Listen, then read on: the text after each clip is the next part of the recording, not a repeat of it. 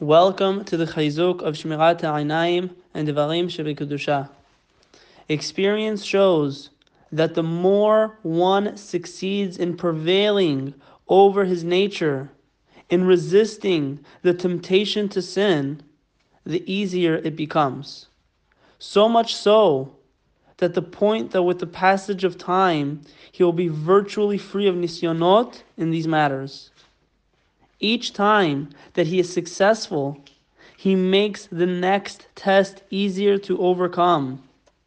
For this is the way of lust. The more one refrains from it, the less one needs it. Eventually, he will not even feel that he is being tested. This has been tried and proven.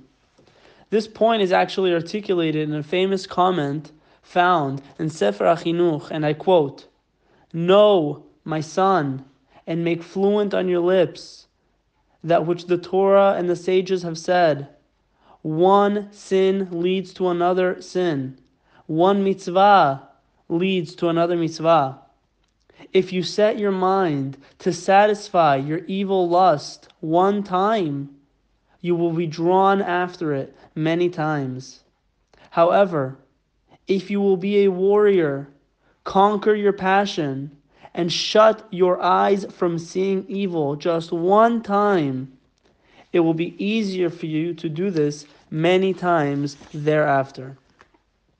Rav Aaron Roth said that when someone is faced with a test in matters of Shemirat Ha'inaim or the like, and he prevails, he has merited a moment that is auspicious for his tefillot to be accepted in heaven in all matters, spiritual and material.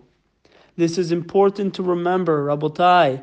If one walks down the street and carefully avoids that which his eyes should not see, or if one is tempted to log into a forbidden website but refrains from doing so, in these similar situations, he should find a quiet corner and pour out his heart in tefillah to Hashem, and his tefillot will be answered.